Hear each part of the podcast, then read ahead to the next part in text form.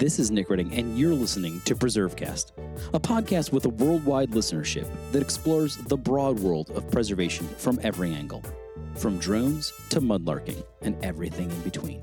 Now, let's get preserving. Queen Elizabeth II has reigned over the United Kingdom for over 70 years, an unparalleled record, and one that's being celebrated across the kingdom. On this week's PreserveCast, we're looking at how our friends at Kiplin Hall are celebrating this monumental moment with Imogen Hayden, an intern who took a new look at the Jubilee and how it connects to a place like Kiplin.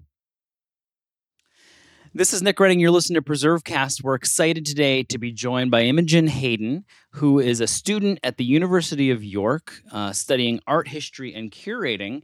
Um, but for our purposes, we're very excited because she's currently working with the folks, our good friends at Kiplin Hall. I think this is our third Kiplin episode. And for those of you who uh, aren't familiar, you can go back in our show notes and look at the other Kiplin stories we've had. This might even be uh, Kiplin 4. Um, and Kiplin, of course, is the ancestral home of the Calvert family, um, which was one of the European, the English families that came to settle Maryland, which is where PreserveCast is based out of, powered by Preservation Maryland. Um, but it's a perfect time for us to talk to Imogen because we are um, going to be talking about the Jubilee Project. And today is literally the Jubilee as we're recording this. This will be re- released in a little while, but um, it is the Jubilee um, and very exciting. So, but before we jump into all that, it's always fun to kind of get to know people, um, particularly people who grew up in different parts of the world. So, where did you grow up? and what led you to kind of going down this road and this this this study and um, you know what, what what's your what's your what's your spark moment how did this all come together um, okay so i grew up in the yorkshire dales in northern england um, which is a lovely place to grow up filled with wildlife and nature, but also some really lovely historic properties. Um, so when I was younger, I visited a lot of museums and historic houses. Um, I remember going with my grandparents to look around Bowes Museum, which is in Barnard Castle in northern England as well, and just being fascinated by all the different objects and paintings and just being really enthralled. There was one painting in particular which had a dog in, which eyes moved. It seemed to move when you walked across the room, which I remember really excited me as a child. Um, and I think that interest in looking at how people lived and the connections with people now and how that can spark an interest and how it can impact how people feel. I think the living history really was let, what really inspired me to uh, work in or want to work in museums and curation and things like that. And have you, so tell us where you are in your academic journey right now. So you're at the University of York. And for people listening in the US, kind of give us a, a sense of where that is in, in England um, and kind of paint the picture of where you are in your academic studies right now, too. Okay, so um, York is about, I think, two and a half hours on the train from London. And it's this gorgeous historic city. Um, it's got a lovely York Minster, which is an incredible place to visit if you ever come. Um, it's really amazing. And if you catch it at Evensong, it's gorgeous atmosphere. Um, it's also got a historic city wall, so it's a really lovely place to visit. And it's also quite prominent because it was a big Viking settlement as well. Um, so I'm studying there, and I'm in my second year at the moment out of three. I'm just coming to the end, in fact, of the second year which is quite exciting. Um, and yeah, that. And so, um, have you, uh, beyond Kiplin, have you had a chance to work at other historic sites or volunteer at places? And, you know, we're going to talk about sort of what maybe your dream job is and if people are listening in the states and, and want to hire her i'm sure she's she's open to uh, some international travel. I don't know. We haven't asked her but but you know who knows? Um, so what where, where do you hope what what have you kind of done so far beyond kiplin or is kiplin the first kind of place you've um, been able to spread your wings a bit? And um, what are you really hoping to do once you graduate? Um, so kiplin was one of my first places. In fact I did some work over the summer, last summer at Kiplin, and I'd done a couple of work experience weeks um, when I was at uh, school doing jobs and opening the house and working with the volunteers, the lovely team of volunteers there. and with the staff as well. And I'd also done some work with um, the Bowes Museum in Barnard Castle um, with the education team there. And I worked a lot with school visits, and that was also really fun. Um, so, yeah, definitely my dream job would be working in a historic house and really engaging with a large range of people. And um, I feel like that's a very special thing. If you can get someone really inspired by an object or by a history or a previous family and have that some a special connection to a place, I feel like that's a lovely thing to install in whoever, anyone who visits. Well, for, for people listening, we'll make sure her contact information is in the show notes, so you can you can offer her a, a plum job uh, if you, if you have one, if you're interested. So, um, let, us take a step back for people who haven't listened to the previous episodes, and we'll put links in the show notes to all those episodes about Kiplin. and we have ones that go into in depth about the history of Kiplin and, and all that sort of thing. But um, for people who aren't familiar and haven't listened to those or don't have the opportunity to listen to those, paint the picture uh, as you would describe it, of what is Kiplin Hall? Where is it? Um, what kind of a place is it? To, uh, take people on a little uh, mental journey here for us. okay, so Kiplin Hall is a Grade One listed Jacobean house uh, between Northallerton and Richmond, and they're both two um, old towns which were market towns and still are. And uh, Kiplin Hall was built by George Calvert uh, between 1622 and 1625. And George Calvert was one of the four main families who owned Kiplin. So that's the Calverts, the Crowes, the Carpenters, and the Talbots. And the Talbots were the last to live there until it was given to the Charitable Trust, and then as it is now. Um, so that's about 400 years of history, which is told throughout the objects in the house. And as you go through there's a real sense that you're following the progression of the families of how they added on bits to the house. And that's a really lovely journey to go through.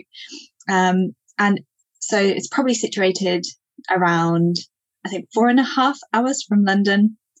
Um, and obviously, George Calvert, as you said earlier, um, he was granted some land in Maryland, and that's the connection to Maryland, which there's a room, a display room in the top of the um, hall all about that connection.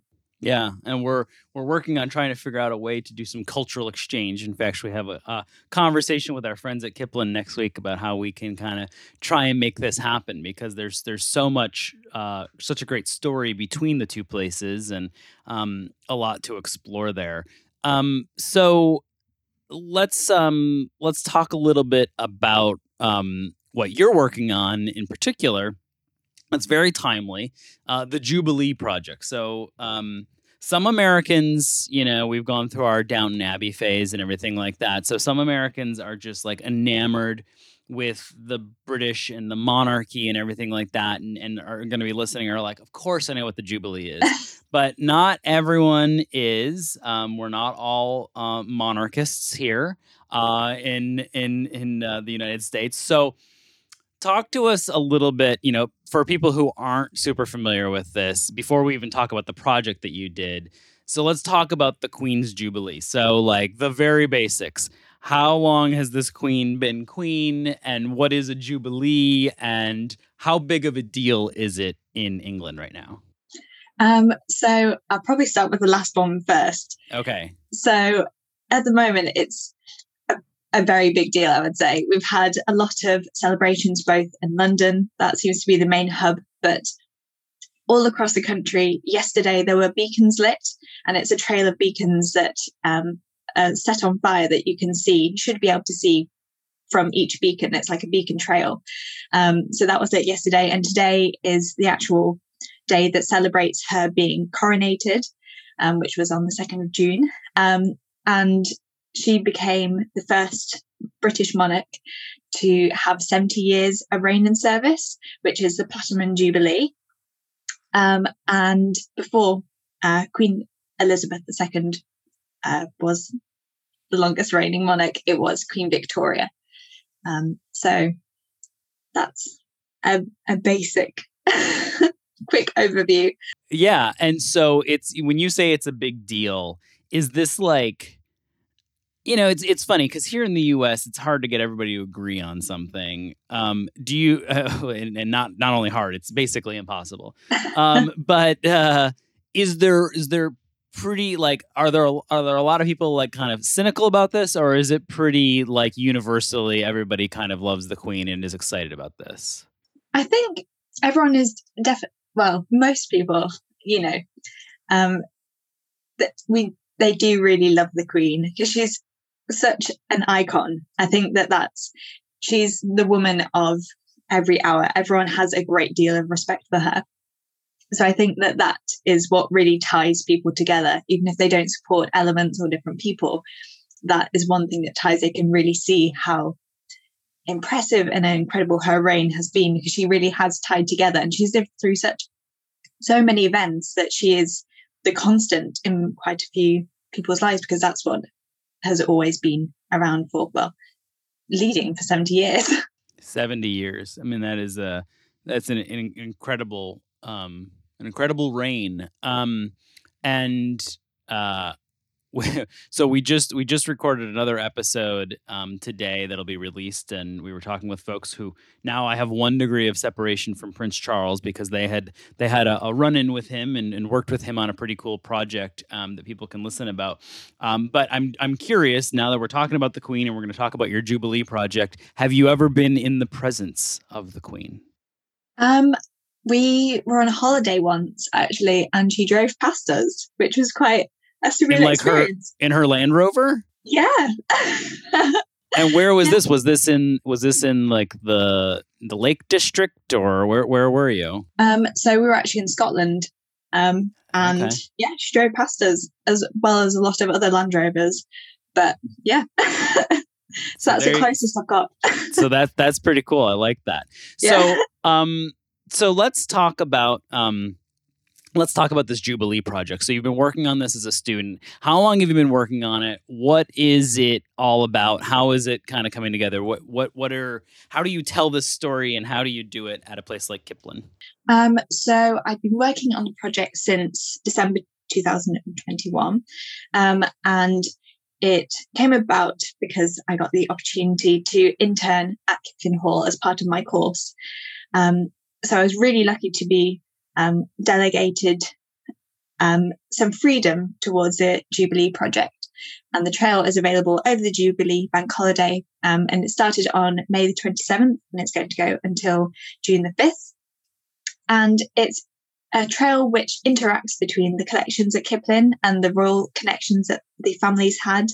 And there'll be cupcakes, felt cupcakes placed throughout the house, um, which a team of volunteers and staff helped make. And over a few weeks, we suddenly accumulated a lot more cupcakes. We started with about eight, and then suddenly we had about, I think, 18. It was quite amazing. And they're all individual and they all match to the questions. Um, so families um, can move throughout the house, finding these cupcakes and finding the engagement prompts, um, which link to the objects that they're placed next to. And the trail mainly focuses on the time period between 1837 um, and 1952. Um, so it's really following that journey through the house, through the objects, and through the cupcakes. so, how many royal connections? And I think it's interesting because, right, you're trying to take this big story uh, of the Queen's Jubilee and 70 years and this whole big thing and kind of boil it down. And I think that there's a lot of parallels for people listening all across the world, whether or not they're celebrating the, you know, a Jubilee of a Queen, um, trying to take a big story that's on the national level and distill it down to how it impacts one not a small house but one beautiful historic home right? Mm-hmm. and so i think that there's you know whether or not you're working on something with the queen there's some parallels here. So how did you kind of like how did you come up with the idea i guess first? Uh, the, the cupcake thing is fascinating. Um, and then how did like how many royal connections are there? Is there is there quite a bit? Um so for the royal connections there's quite a few objects that i think have been accumulated over the years through the different owners of kiplin. Um, so one of the objects is a horsehair box. And when i first read this record i was like oh horsehair box. And i was thinking like of a clump of horsehair put into a box. Um, and when i opened the box when i found it in the store it was a single about an inch long piece of horsehair with a piece of brown tape, making sure that it didn't blow away inside this little box, which was very sweet. And underneath it had a label written by um, Bridget Talbot, the last owner of Kiplin, saying that it was collected from one of Queen Elizabeth's grey horses from her coronation. And that was really quite magical to see and experience, and how different it was in my head compared to reality. Um, and then another couple of objects that we found were from 1902 and 1911. And there were quite a few bits from these two years. And 1902 was a coronation of Edward VII, and 1911 was um, King George V. And these two had armbands, which were um, heavily embroidered and it had the uh, crown on and then had the date.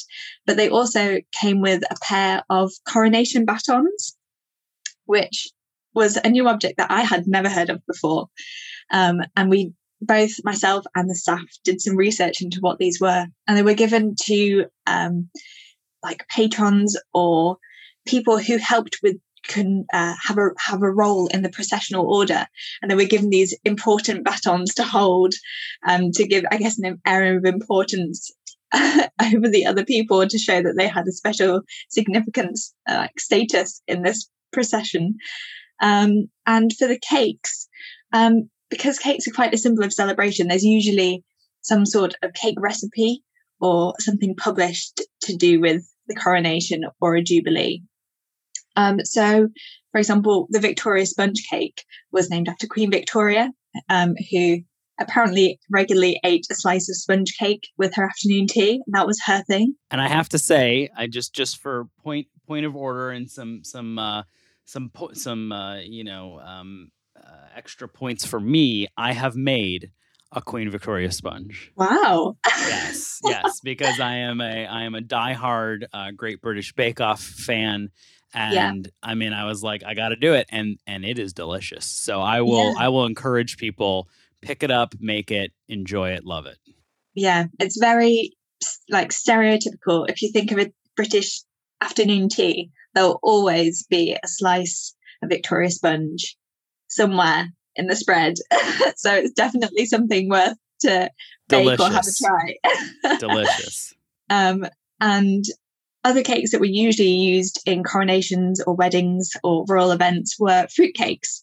Um, and these were linked to not only religious feast days such as Easter and Christmas, but also they were quite symbolic with wealth and prosperity because lots of the ingredients that were used in the fruitcakes came from the British Empire at the time. So that was another symbol of wealth and status, really. So the cupcakes have been intertwined with British celebrations, it seems, for quite a while, which is why they were used as the trail markers. Well, there's nothing wrong with cake. Um, so let's take a quick break, come back, talk about where this is all headed and what you're doing next and um, all that good stuff. And we'll do that right here on PreserveCast. Historic preservation can't happen without skilled tradespeople to perform the work, and there's a critical need right now for those tradespeople.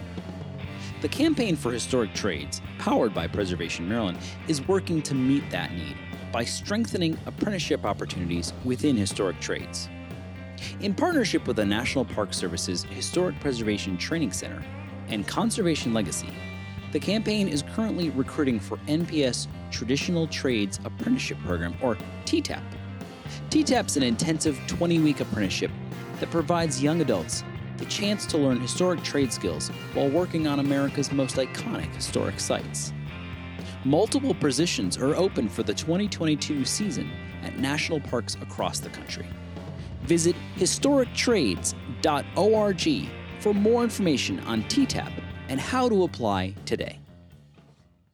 This is Nick Redding. You're listening to Preserve Cast. Today, we're excited to be joined by Imogen Hayden, a student at the University of York studying art history and curating. And she is currently working with our good friends at Kiplin Hall um, and exploring the intersection of royal history and um, this beautiful historic home. You know, so you know, you've talked about um, Edward the Seventh and George the Fifth and uh, we mentioned the Queen Victoria sponge, and we've also talked about uh, Elizabeth um, the second. But I'm curious, um, you know, given our connection here in Maryland, uh, and you know who who gave the royal charter to the Calverts and everything like that. I know you kind of focused on the 1830 to the other period to the uh, 1950s, but um, did you go back at all? Did you find anything sort of in connection with the Calverts and um, that that royal history?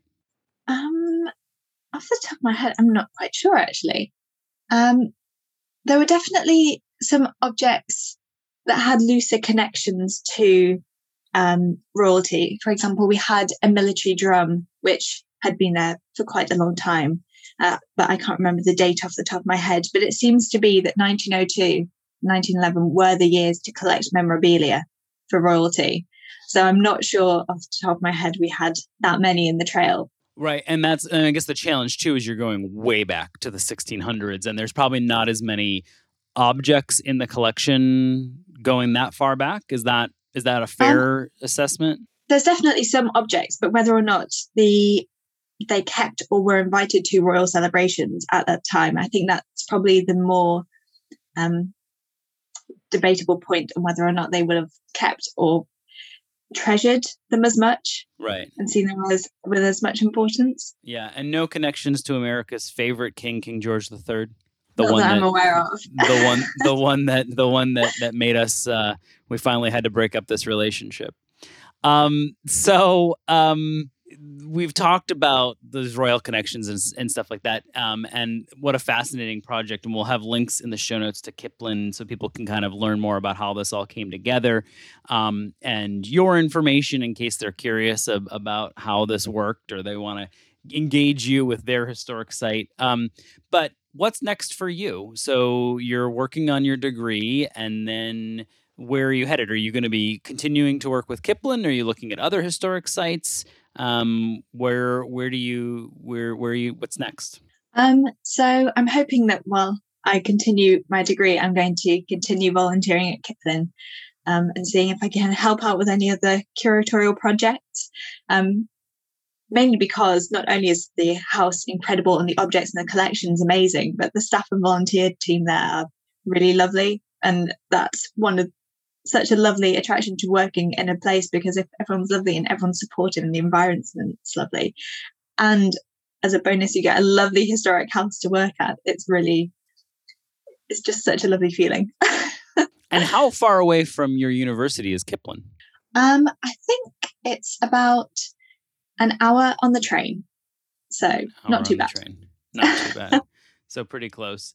Um, yeah. so before we go, um, you know, it's uh, fascinating and a perfect time to have this conversation. I guess I should ask before we ask you your favorite historic site.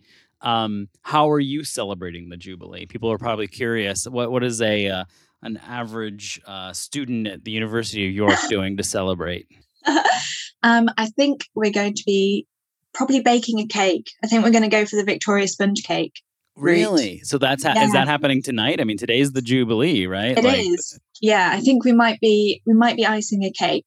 That might be the way forwards. And are you in a are you in a dorm or is this a is this a dorm cake? Um, so it would be a house cake. Okay. it's a Victoria sponge house cake. okay.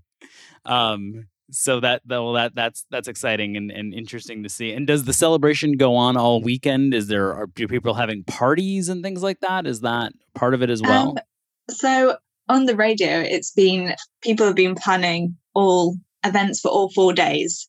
So we've had thursday which was also a bank holiday today which is the jubilee celebration bank holiday and then the weekend. So it sounds like people have booked something or finding to book something for each of the days. so yeah. That's that's fantastic. Um, and um, now the most difficult question. We've thrown you all the softballs so far, but uh, what is beyond Kiplin? What is your favorite historic place or site? Is there a place that holds your heart? Um, so besides Kiplin, which is a lovely place to visit, um, I would probably say Beamish actually, um, which is the living history the living history of the North. Yeah. Um, and it's basically a huge area which has all sorts of different time periods that you can interact with. Um, so it has a World War II part, a 1950s part, which is recently opened, I think, which I haven't actually been able to go to because of COVID. Um, so it's on my list. a Victorian street, um, a farm, a manor house, and also a steam railway. Um, and it's such a lovely, quite fun, interactive place to visit. Um, and I went there as a child, and I remember meeting a little pit pony there called Pip. And Pip that the pony. Stayed, Pip the pit pony. it's quite a tongue twister. Um, so that really stuck with me. So I can just remember this very small horse that used to go into the pits called Pip. Um, and yeah, that, that I think that memory is definitely quite special to me. Well, if you have a picture of Pip the Pit Pony, we'll we will add it to this episode. You'll have to let us know. And where is you said it's Beamish? Yes, yeah, Beamish. And where about is that located in the UK? Um, so it's by it's definitely in the north of England. It's by a major road, but I can't tell you which major road it's by. I would well, say nobody probably... listening knows any of the roads, so you could just give us sort of a general area. okay, so it's north of England. I would say south of Newcastle. Okay, around there.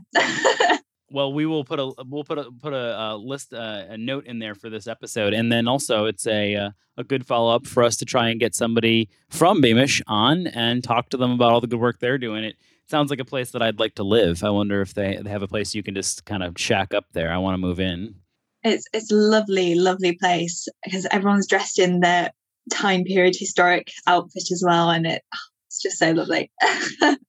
well, this has been a very lovely interview, and um, uh, from all of us here in the United States, congratulations to you and everyone. Best wishes for the Jubilee. Best wishes for your sponge uh, this evening, and um, looking forward to talking with you um, when you land your first full time gig and hearing what that's all about. Thank you. Thank you so much. Thanks for listening to PreserveCast. To dig deeper into this episode's story, head over to preservecast.org for show notes and our collection of previous episodes.